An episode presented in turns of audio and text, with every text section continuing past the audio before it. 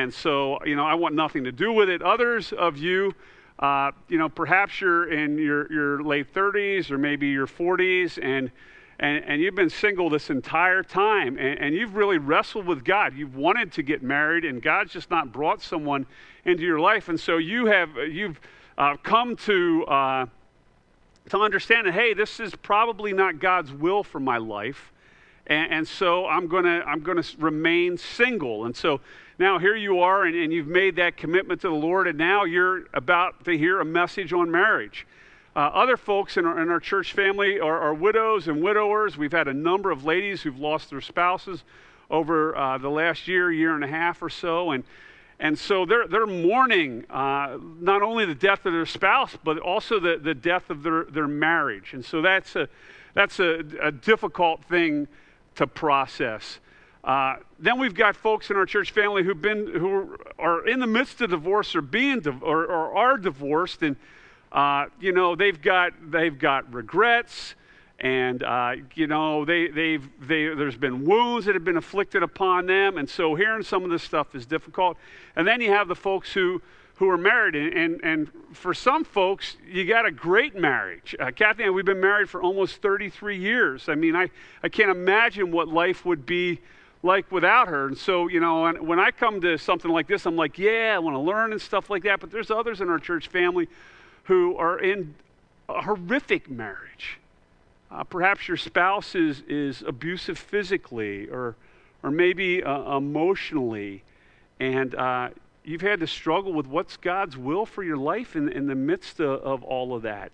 Uh, may, maybe your, your spouse isn't uh, abusive, but, but maybe your marriage is just really disappointing. It's, it's not what you thought it was supposed to be. What was advertised is not what was delivered. And so, uh, in the midst of all of that, you can imagine I'm trying to talk to people from all of those different backgrounds, and, and so that can create some, some trepidation. But what, I, what I, have been praying is, you know, God, would you, uh, through your sovereignty, would you take my weakness, my sin, my frailty, would you just shove all of that stuff aside? And uh, would you speak to your people today? And so that's, that's what I'm hoping for. So, uh, regardless of where you fit into that picture that I just described, I believe God's got something for you here uh, today. Uh, so, so let's get started. What we're going to do is uh, we're going to spend some time uh, this morning talking about the current state of, of, marriage in America, and then we're going to spend a, a, fair amount of time uh, talking about uh, just some basic principles that God has laid out for marriage that are found in Genesis chapter 2 and Ephesians chapter 5. And so uh, we're going to go to Ephesians chapter 5 first, is where we're going to head. So if you have a Bible, Open it up to Ephesians chapter 5. We're going to look at verses 22 to 33. Uh, if you don't have a Bible, there's Bibles on the table around the room. Please feel free uh, to grab one of those. If you don't own a Bible, we want you to have that Bible. You know, take it home, read it. Don't use it to like balance your dining room table or something like that. I mean, actually use the thing uh, because it's God's word and it's got power, power, and it will uh, transform your life. So, Ephesians chapter 5, verses 22 to 33. And if you're able to stand, if you would do so in honor of God's word, please.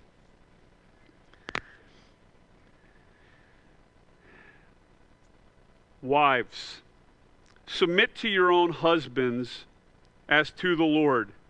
For the husband is the head of the wife, even as Christ is the head of the church, his body, and is himself its Savior. Now, as the church submits to Christ, so wives should submit in everything to their husbands. Husbands, love your wives as Christ loved the church and gave himself up for her, that he might sanctify her, having cleansed her by the washing of water with the word, so that he might present the church to himself in splendor, without spot or wrinkle or any such thing, that she might be holy and without blemish. In the same way, husbands should love their wives as their own bodies. He who loves his wife loves himself, for no one ever hated his own flesh, but nourishes it and cherishes it, just as Christ does the church, because we are members of his body. Therefore, a man shall leave his father and mother and hold fast to his wife, and the two shall become one flesh. This mystery is profound And I'm saying that it refers to Christ and the church. However, let each one of you love his wife as himself, and let the wife see that she respects her husband. This is the word of the Lord. You may be seated. Now, what I just read for you is. Uh, the foundational passage in the Bible regarding marriage. And, and, the Bible has lots to say about marriage, uh, lots of specific things to say about marriage. But the reality is, the entirety of God's Word speaks into the issue of marriage because the entirety of God's Word speaks into the issue of relationships, specifically our relationship with the God of the universe. And when we get our relationship with the God of the universe squared away, we can get our relationship with other people squared away. And so I, I use this particular passage whenever I do a, a wedding. And, and how it typically works is I do a little introduction and things like that. And then I come to this passage of Scripture and I start reading Wives, submit to your own husbands as to the Lord. For the husband is the head of the wife, even as Christ is the head of the church, his body, and is himself its Savior. Now, as the church submits to Christ, so also wives should submit in everything to their husbands. Husbands, love your wives as Christ loves the church and gave himself up for her. And I continue reading, but by the time I get to that point, there are all kinds of things happening in the audience. I've got a unique perspective uh, in a wedding. I've got a unique perspective in a, in a worship service. Is I get to see all of you and all of your faces, and I get to see all of the faces of those who are in the wedding. And so, typically, what happens is I begin to read through that passage some people start squirming in their seats. Uh, other people begin, like wives, start to rib their husbands, or husbands rib their wives. Uh, there's like whispering that starts going on. Some people just glare at me, like, I can't stand you. I don't even know you, and I hate you right now. Uh, other people, the blood drains out of their face. Still, other people, they get beet red. And uh, as a pastor, I got to confess, it's a pretty scary position to be in, all right? I mean, you know, you never know what whack job is out there. They got like an AK 47 like shoved down their pants or something like that. And they're just going to like mow down the pastor, and I'm going to be like a Penn Live article next week or whatever. And uh, despite those angry glares, I push on for multiple reasons, uh, primarily because I love the Lord and I want to be obedient to Him, but also because I know I need to keep moving forward because I'm between everyone and the reception, and that's where the food's at. And uh, so I keep pressing on, and then I begin to work my way through the through the wedding service. And what happens at the end is always quite remarkable. Uh, invariably, I'll have people come up to me and say, you know what, Pastor? I have never heard anything like that before in my life. Uh, others will say, That's the most meaningful wedding that I've ever attended. Some will say, I'm so glad I came and, and heard what you had to say. It really made me think. I've even had newlyweds call me like a, a day into their honeymoon and say, You will not believe what my friend, who, who uh, not a follower of Jesus Christ, said about that message. And it's, it's really encouraging, but you need to understand this has nothing to do with, with my writing skills, with my oratory ability, with my infectious charm uh, my amazing humor that you guys are so familiar with, or my stunning good looks, which bring you back every week here. Uh, no, the reason why people are so affected with what they hear is because for many of them, for the very first time in their lives, they've been pre- presented with a biblical view of what marriage actually is. And uh, what has happened is their world has been completely rocked.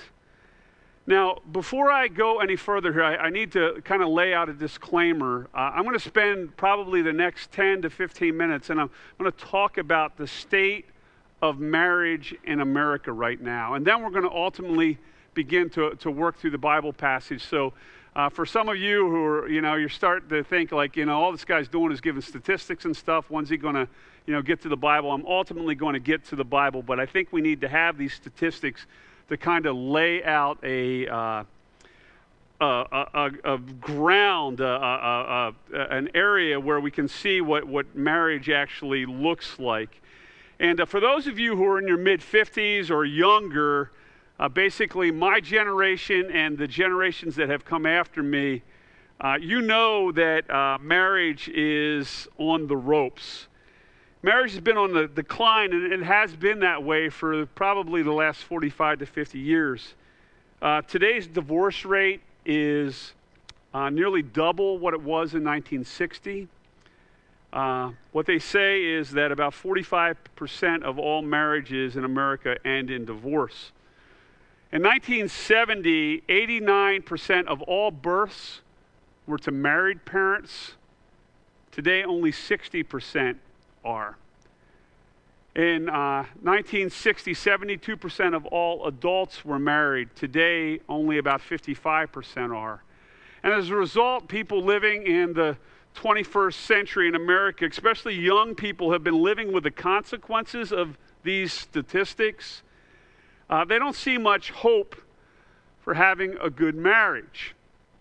But at the same time, uh, they don't want to remain single, so they, they, they try to find the middle ground. If, if I don't think marriage is a good idea, yet I don't want to be single, then typically what happens is I decide that I'm going to move in with my boyfriend or my girlfriend. And in 1960, there were 439,000 cohabitating couples.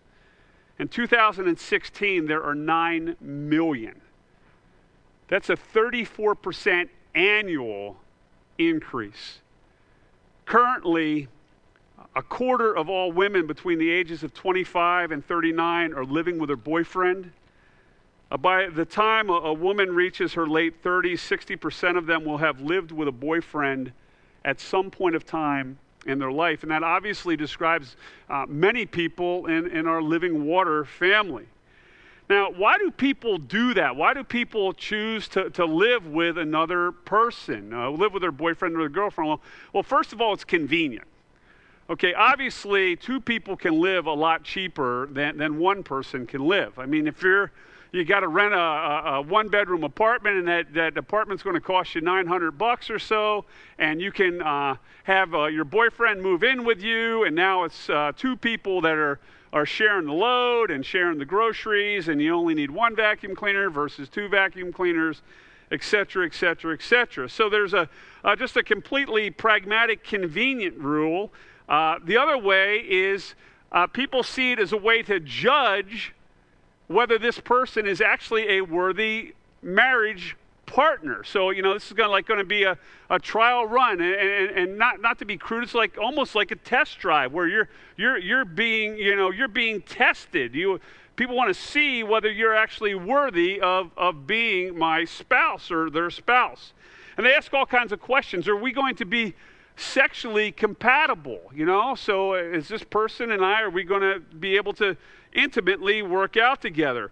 Uh, can we get along with each other? Be, you know, we're going to be in a close relationship, being in marriage. Can, can we actually uh, get along with each other when we're in this 24 hour a day, seven day a week kind of thing?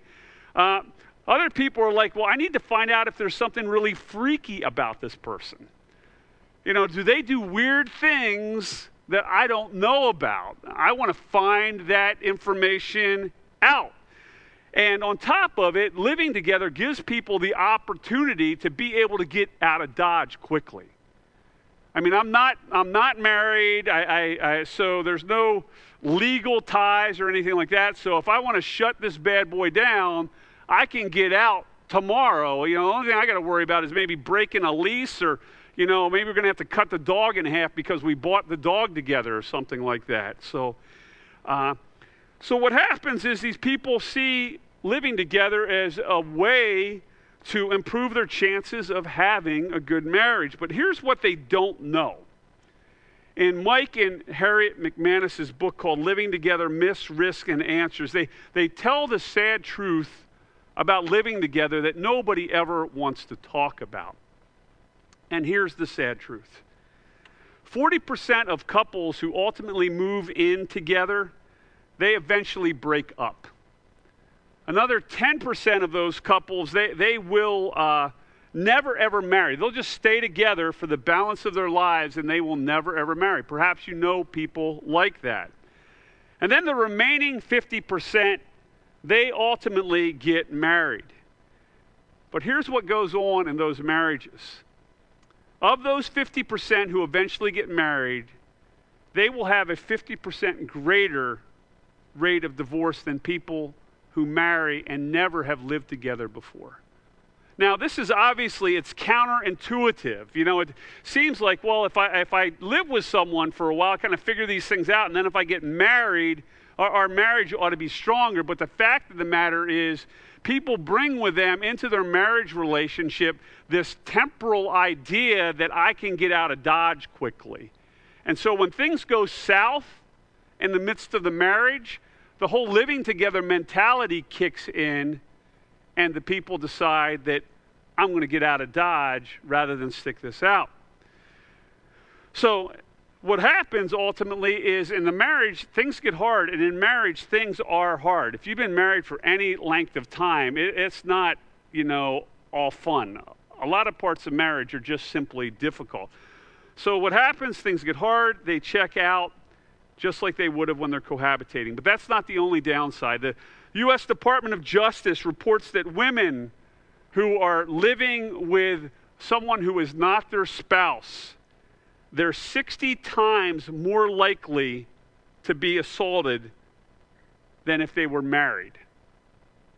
Now, think about that. It's not 62% more, it's 62 times more. So, what that means is if you're in a living together situation, ladies, the chances of your spouse beating you, cursing you out, abusing you either physically or verbally or emotionally is 60 times too greater. 60 times, 62 times greater than if you would have gotten married to someone who you hadn't lived with before. The National Institute of Mental Health reports that women who live with their boyfriend have a three times greater rate of depression than married women. The Journal of Marriage and Family found that women between the ages of 20 and 37 who lived with their boyfriend prior to getting married are 3.3 times more likely to have an extramarital affair. See, living together isn't nearly as good as it sounds, and it's definitely not the solution to the declining rate of marriage in America. So, if for the last 50 years marriage in our culture has been spiraling out of control, and if living together isn't a good alternative, what do we do? Do we declare marriage a, a thing of the past, a, an institution from a, from a bygone era? Do we turn a blind eye to the, the even greater problems of living together? Or do we ask ourselves, is something missing? Perhaps we, we, we, we something's wrong. Maybe uh, we're looking for answers in the wrong place. And I believe that's ultimately the question that needs to be answered is have we looked for answers in the wrong place? And the truth is, rather than focusing on marriages that don't work, perhaps you need to focus on marriages that do work. Because here's where the facts are remarkable good marriages, they're actually really good. Super good. While 45% of marriages end in divorce, here's what they don't tell you. The greatest percent of divorces happen when you get married before you're 18 years old, if you've dropped out of high school, and people who've had a baby together before they got married. That's where the high rates of divorce happen. But according to a Rutgers University National Marriage Project, those who've graduated from high school, those who have some level of, of post high school education. It could be you've gone into the military, maybe you've gone to community college, maybe you went to a technical school, maybe you're doing a, an internship or something like that. If you've got a, a steady income going on, if you profess faith, if your family of origin has been intact, if you marry after the age of 25, if you don't have a child until after you're married, the divorce rates are crazy low. Furthermore, a, a retirement study that was done by the U.S. government shows that those who've been continuously married, by the time that they retire, they have 75% more income than those who have never married or who have lived together or who have divorced. And when it comes to happiness in marriage, over 60% of those who are married report they're very happy. And of the balance what's amazing of that balance, two thirds of those who are unhappy, if they stick with it over the course of the next five years and they actually do work to help improve their marriage, they end up reporting that they're very happy. Additionally, research reports that those who are married are more satisfied with their lives than those who are single, divorced, or living with a partner. Uh, those are hard things to hear. I understand that. And study after study demonstrates that kids who grow up in a married two parent family with a mom and dad, not two moms, not two dads, but a mom and dad, have two to three times more positive life outcomes than those who don't. And you only have to talk to a single mom or a single dad in our church family to realize that. We've got some incredible single moms and single dads. We try to pour our hearts into their lives, but if you talk to any of them, they will tell you it is hard raising kids by yourself. It's a challenge. Being a mom trying to raise two or three kids on your own without your husband at home, that's hard being a dad trying to, to raise a daughter, how do you teach your daughter? How do you help your daughter when her menstrual cycle occurs? How do you do that as, as a guy? How do you figure that out? When the, when the, the bully is, is abusing your, your son as a mom, how do you deal with some of those things? How do you help them? I mean, we were designed to have this complementary thing going on a mom and a dad working together to raise kids. Now, I realize that's not the way that it always works, but that is ultimately what's in our best interest of our kids. And good marriages aren't just good for husbands and wives and kids, they're good for our society. Because marriage is the stabilizing force in society. When marriages flourish, society flourishes. You look back at, at history, and when marriages are going strong, society is going strong. When marriages start to tank, society loses its mind. And we're seeing that even in our own culture right now. You see, the problem isn't with marriage, the problem is with our culture's distorted view of marriage and all of the negative outcomes that flow from that view. So, so what's our culture's view of marriage? Well, here it is. Over the last 40 years, our culture has become very me centered.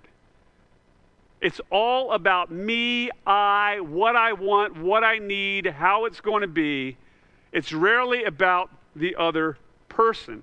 We don't really care, and actually, we don't even care what not only about what's about the other person, but we really don't care about society in general. We don't really think that, hey, what I do ultimately has an effect on society. But the fact of the matter is that it does. It's like we're all living in that Toby Keith song that says, I want to talk about me, want to talk about I, want to talk about number one, oh me, oh my, what I think, what I like, what I know, what I want, what I see. You guys, some of you know that song. That's how a lot of people live. It is all about me. And this type of approach to marriage causes us to seek out the perfect mate my soulmate. The, the, the person who has been custom is going to meet every one of my needs. And so we, we lay out these parameters. They, they need to be physically attractive. You know, if they don't look good, not going to work. They, they need to have sexual chemistry. We need to be able to, to, to make sure that we jive sexually. Uh, we want someone who accepts us for who we are, fulfills all of our de- desires, and then demands absolutely nothing from us. And this creates incredibly unrealistic expectations. First of all, none of us is perfect. And if we do find someone who's perfect and we bring them into a relationship with us, we're going to mess them up. I always tell people, you know, even with living water, you know, if you're looking for the perfect church, you, you know, living water is definitely not for it. And if you come to it, you're going to make it unperfect anyhow because you're not perfect. Now, that ends up running people away sometimes, but it's the reality of things. I mean, there's a reason why Paul, you know, tells the, the Romans that there's uh, no one righteous, not even one you know, eh, that, that, we've all sinned and fall short of, of the glory of God. It's, it's because we've got problems. And that verse applies not only to us, it applies to our spouse. So when we get married, what we're ultimately doing is we're taking one sinful person and we're putting them together with another sinful person. And, and what do we expect is actually going to happen? Mean, it's not going to be like these two negatives ultimately make a, a, a positive. You know, it's, it's difficult. You bring two sinful people together, you're going to have trouble and issues and problems. Now, secondly, physical attractiveness is also temporal. Psalm 31 says, Charm is deceptive and beauty fades. He or she might be fine right now. You give it a couple years, right? You let gravity and, you know, a diet of Doritos and Coke take over, man, things are changing. You know, when Kathy and I were married, I was six foot one, 155 pounds. I had a full head of dark brown hair. Uh, I had a six pack abs. I had rippling biceps. I, I, Kathy like married like Adonis. I mean, like I was awesome. Now look at me. I'm still six foot one. I'm 195 on a low gravity day, all right?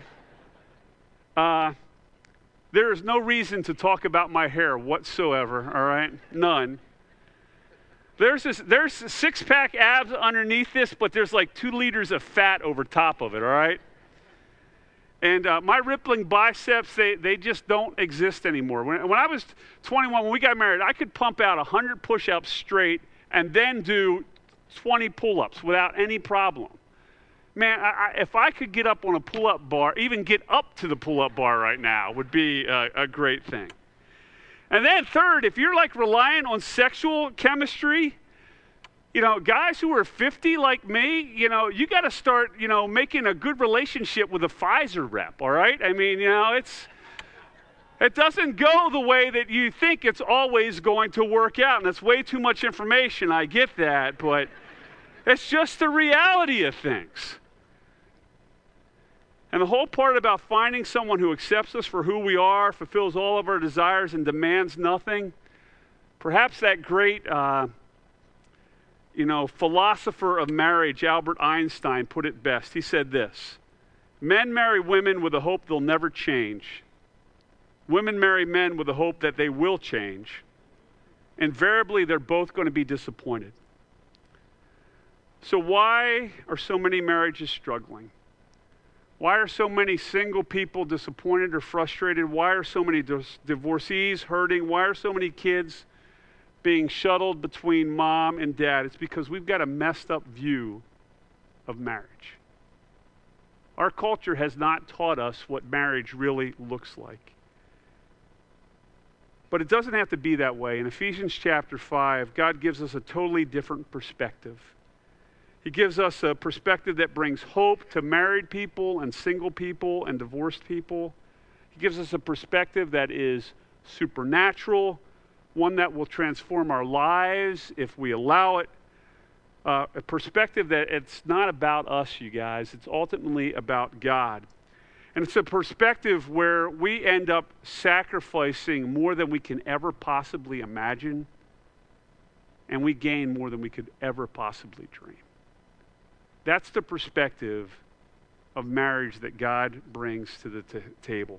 So let's look at that right now. Just two fundamental truths. We'll start in the first one, we'll start in Genesis. The second one, we'll, we'll spend time looking in Ephesians chapter 5. Uh, so, truth number one is this marriage is a gift from God. Allow me to take you back. Let me take you way back to day six of creation. And what a day that was. After five days of wildly uh, intensive, uh, creative, artistic work, whether it's a literal five days or five epics or five eras, that's not for discussion today. But those five amazing days God spoke the universe into existence. He wove the earth together. He uh, dug out the seas, he raised up the mountains, he leveled off the plains, he poured out uh, living creatures into the sea and into the land and into the air. He, all of it, he ultimately he declares that it is good. And after all of this miraculous work, God begins to create the pinnacle of his creation. It picks up in Genesis 2, verse 5. When no bush of the field was yet in the land, and no small plant of the field had yet sprung up, for the Lord God had not caused it to rain on the land, and there was no man to work the ground. And a mist was going up from the land and was watering the whole face of the ground. Then the Lord God formed the man of dust from the ground and breathed into his nostrils the breath of life, and the man became a living creature. Sometime on day six, God created man. And in Genesis chapter 1, we are told that he was different than the balance of God's creation because he was made in the image of God. And, brothers and sisters, we have to burn that into our minds. I, every one of you, and every person who has ever walked the face of the earth has been created in the image of God. You're not some mass of, of, of random mutations. You have been fearfully and wonderfully made by the God of the universe.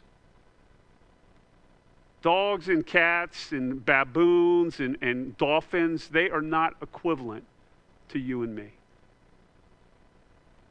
And we know that. All we have to do is look at the level of creativity of the human being. Think of what humanity has done. Yes, we've made huge problems, but we have done incredible things. There, there's no ape that's going to create this building that you're sitting in. There, there's no chimpanzee that is, is going to, going to have surgery on your eye and help you to be able to see. There is only one part of God's creation that has been made in His image, and that is you and me. And we need to understand that. Society wants to, to, to, to, diminish that. The evil one wants to diminish that. He wants you to, to think that, that you're just a, a random thing. You are not. Every one of us, even the most heinous people in the world, Saddam Hussein, Idi Amin, Adolf Hitler, Joseph Stalin.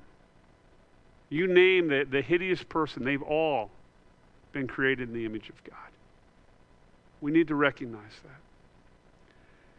And so God, He creates this man and He looks upon the man, the pinnacle of His creation, and then He declares something completely unexpected. And you know what I'm going to say. Verse 18 Then the Lord God said, It is not good that the man should be alone. I will make a helper fit for him. Everything in creation God has declared is very good, but this one thing, the aloneness of man, is not a good thing. Now, I want you to see something that many people miss. It's the last half of verse 18. God says this I will make a helper fit for him. Now, why is that so important? It's important because that verb is in the future tense. You see, at this point in the story, God hasn't made the helper who's ultimately going to complete the man. Now, hold on to that thing for a second because you're going to need that in a moment. So, what happens next? You know the story. God parades all the beasts of the field and all the birds of heaven in front of Adam, and these are the creatures that God has made before he made Adam. Now, why does God do this? He does it for, for two different purposes. The first uh, purpose is he's doing it is because God is giving Adam responsibility for creation. And he's given the privilege uh, uh, of, of, he has that responsibility because he's been given the privilege of naming the animals. Even to this day, typically the one who has the responsibility for something is the one who gets to name it. It could be a kid, it could be a business, it could be a sports team, it could be a church.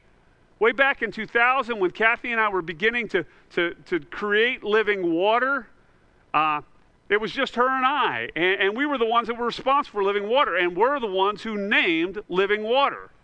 You know, we named Mike and John and Nicole. We have responsibility ultimately for them. And so uh, that's what God is doing. He's helping Adam see that he has responsibility, but he's also doing something else. He's helping to, to make sure that Adam understands that there is nothing in creation that will ultimately complete him. There is no earthly substitute for Adam's needs. Now, God knows this, but Adam needs to know this. And so, what happens is God begins to parade all of these creatures in front of Adam and, and helping to Adam to see hey, maybe one of these guys, Adam, is going to be what, what you need. And so, you know, in the beginning, Adam's got to be really excited about this. You know, he's looking at these animals, he starts to name, he's like, aardvark, hippopotamus, platypus. You know, he's coming up with all of these great creative names. And as every one of them's going by, he's just like, well, this one's not working and that one's not working.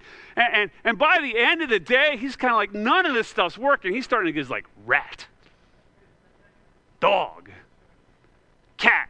Just let's just get this over with because none of this stuff is actually working for me. And then we have the amazing words of verses 21 and 22.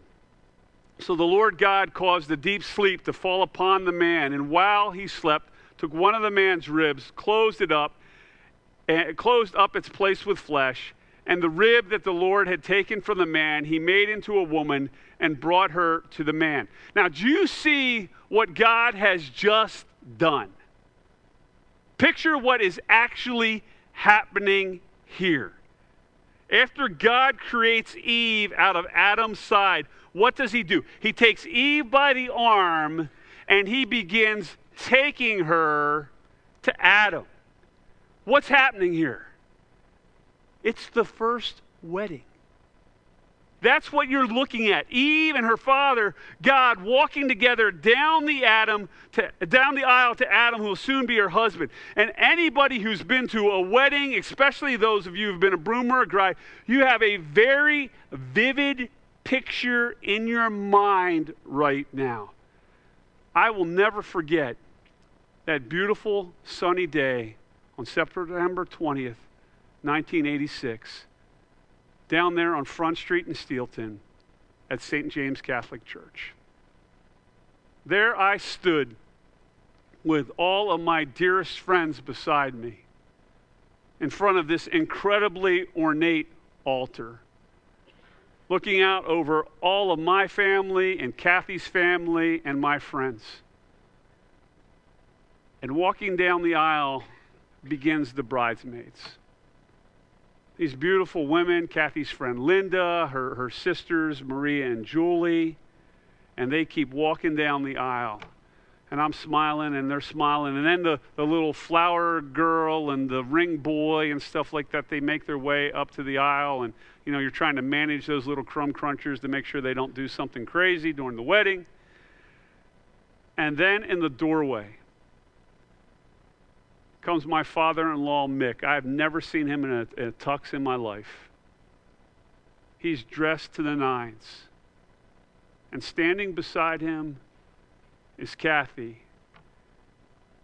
She's absolutely beautiful. She's wearing uh, the same dress that her mother got married in some 20, 25 year old, 25 years earlier.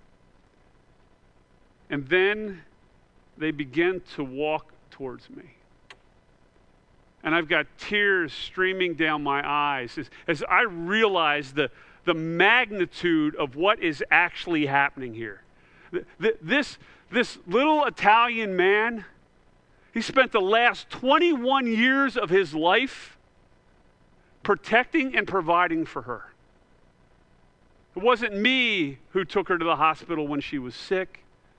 Wasn't me who, who picked her up when she got hurt wasn't me who, who stood beside her when, when uh, disappointments came into her life. I didn't do any of that stuff. Yet here, this man who invested 21 years of his life in this woman was giving her to me.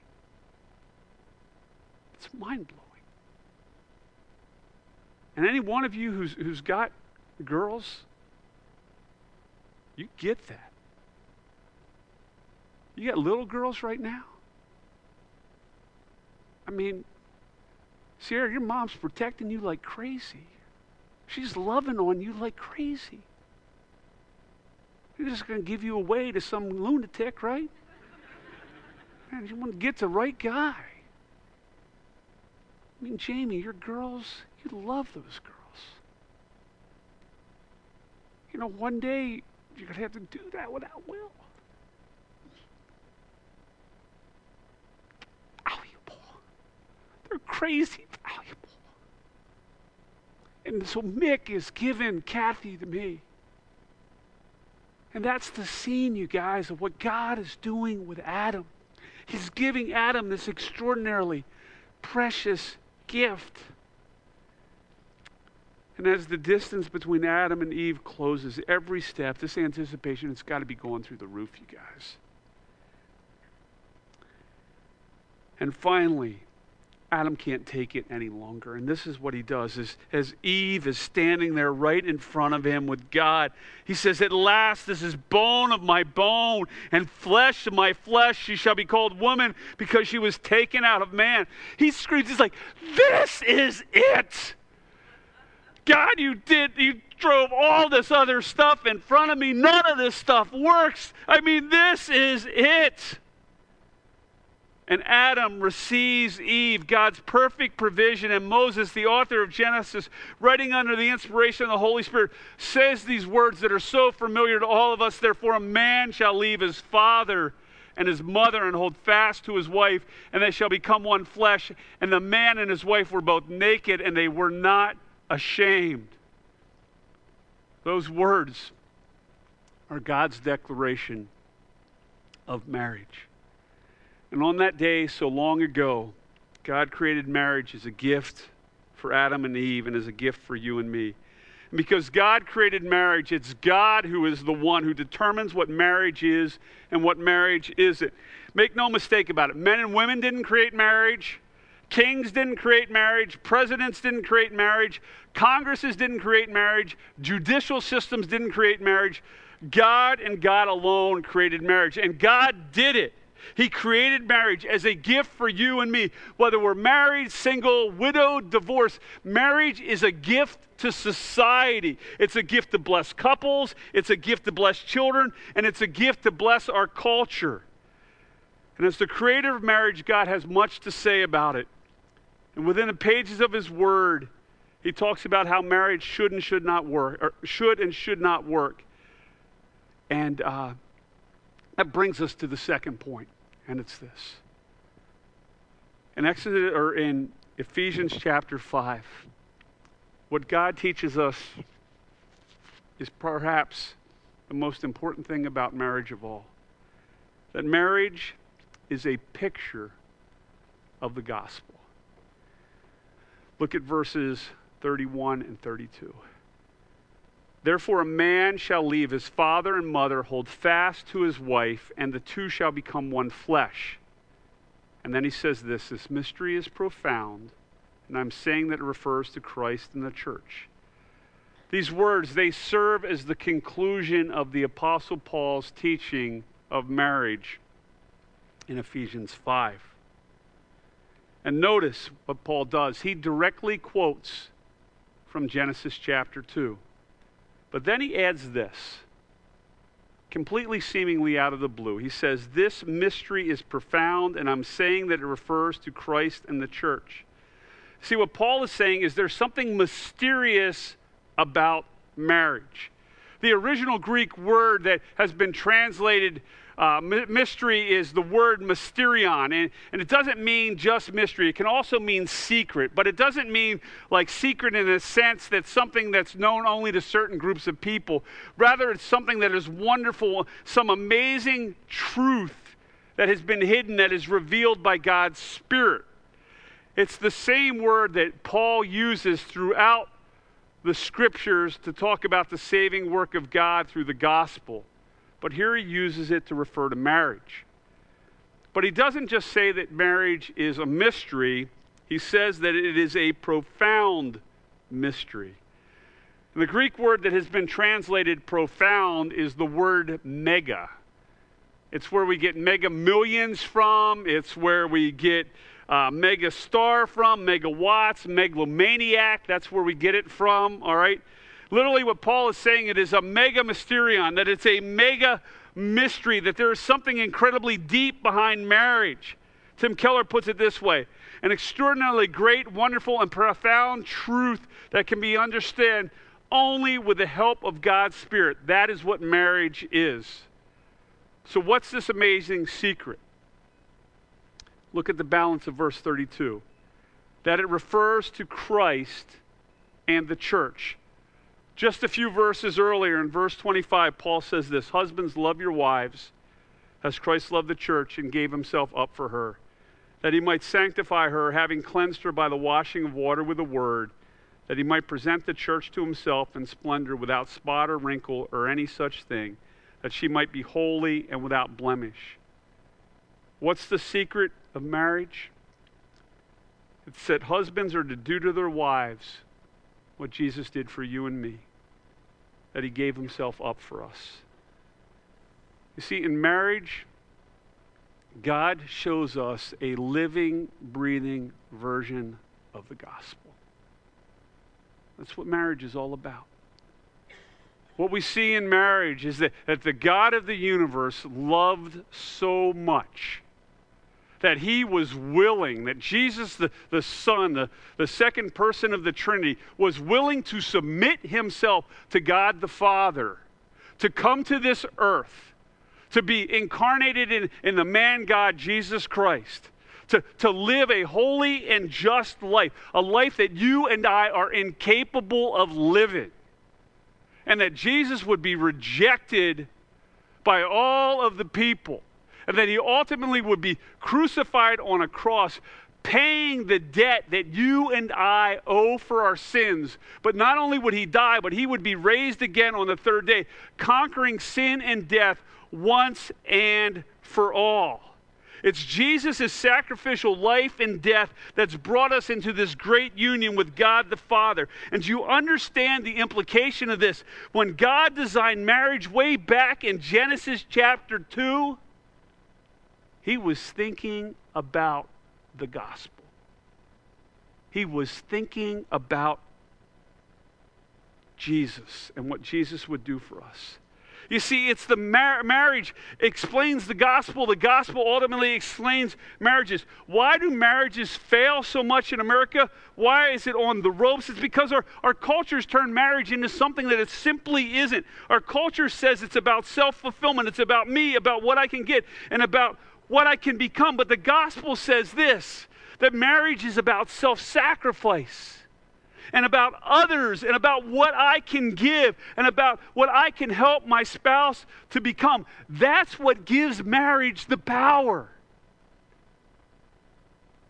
So when you read in Ephesians 5, wives, submit to your husbands that's what Jesus is doing to God the Father. He is submitting himself to the will of God the Father. When you read, Husbands, love your wife like Christ loves the church, what's that about? Guys, it's about dying to ourselves.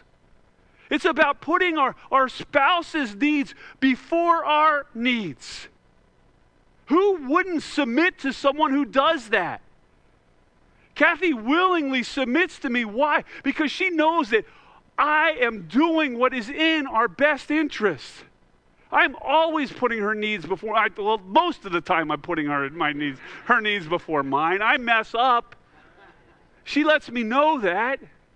She never submits when I'm going to want her to do something ungodly, because her ultimate allegiance is to the God of the universe, not to Mike Leonzo. And I'm called to sacrifice. And so what happens is we don't get that. We enter into marriage thinking it's all about me. And our spouse enters into marriage thinking it's all about them. And there's, there's, there's no submission, there's no sacrifice, there's none of that. It's this crazy mess. You get some clown of a guy coming up and say, Well, my wife doesn't submit to me. I'm like, Dude, you're just jacked up, man. You're stupid. You're just a fool. Like you, I guarantee you, you're not living the way that God has called you to live. You wouldn't be having this problem. And you see, folks, this matters. How my marriage works, it matters because it, it is a, a picture of the gospel to a watching world. When people see how this interaction thing happens, the, the, the world's like, that, that's, that's weird, that's different, it's unusual. And so Kathy's called to live out the gospel in our marriage. I'm called to live out the gospel in, in, in, in, our marriage. But what about you guys? What, what about the ones who are sitting here right now who, who are married, but whose marriage is nothing like you want it to be? What are you to do? You're to live out the gospel. Somebody's got to start behaving like Jesus. Someone in that relationship's got to say, you know what? It's about Jesus, it's not about me. Somebody's got to do that. And it may take a while. You may start behaving like Jesus, and they take complete advantage of you. Jesus was on this earth for three years. They abused him constantly. If Jesus can make three years, certainly we can try three years. I got to believe if over the course of three years that, that, that, that the individual in a messed up marriage, uh, one of them begins to act like Jesus on a consistent basis, one of two things is going to happen the other person is going to begin to start acting like Jesus, or the other person will not be able to stand it and they will get out of Dodge. And for those of you who, who are in this place who are divorced right now, you can't change that. It's not the unpardonable sin. I can't stand it that churches do that. I think it's horrific. You're not a second class citizen. You're a son daughter of the king. But how you interact with your ex wife or your ex husband, it matters. How you treat them matters. They may be complete, jerks. They may have been a horrifically abusive husband. But how you treat them matters. Doesn't mean you got to reconcile stuff. But it does mean that you need to be Christ like. Needs to, to be, you need to be sacrificial. You need to understand that the Bible teaches us in 1 Corinthians that it's better to be wronged. You know, I see husbands and wives duke it out like crazy over cars and houses and money and stuff like that. And I, I, I, get that there, there needs to be equity, but you know, when something is blowing up, there's not always going to be equity. And sometimes it's just better to be wronged. To say, you know what, God? You can have the house. You know what, God? He can have Oscar the pit bull. You know what, God? She can have this, that, or the other thing. Because I want to be like Jesus. That's who I want to be like. I want people to see the gospel overflowing in my life. And I'm going to believe that that God who tells me that he owns the cattle on a thousand hillsides, that he can make up the difference. I don't got to slug it out for all of this stuff. That's a tough place to be. I get that. When God tells you that, hey, it's better to be wrong sometimes, he's probably right, would be my guess. What about those of you who are single right now? Well, first of all, uh, if God's called you to, to remain single, that is hard and beautiful at the same time. The Apostle Paul says, you know, If you're single, you can don't have the, the struggles of, of caring for a spouse and kids and all that kind of stuff. You can devote yourself to, to doing the work of God. I mean, that, that's reality. I mean, I got responsibilities at home. I got two boys that that are grown. I, you know, they don't ever ungrow. I mean, they don't ever stop being your kids. If I didn't have those things, I could spend more time caring for people at church. So that's a high calling. Remaining single is a high calling. But if that's not what God's calling you to, to, to be, to, to remain single, and, and, and you, you want to look for a spouse, you need to know something. Because you've been created in the image of God, you're worth it. Don't settle. Do not settle. Don't, don't think that this is as good as it gets because it's not as good as it gets. God wants you to be with someone, He will provide that person in your time when He's got it planned. He will do that.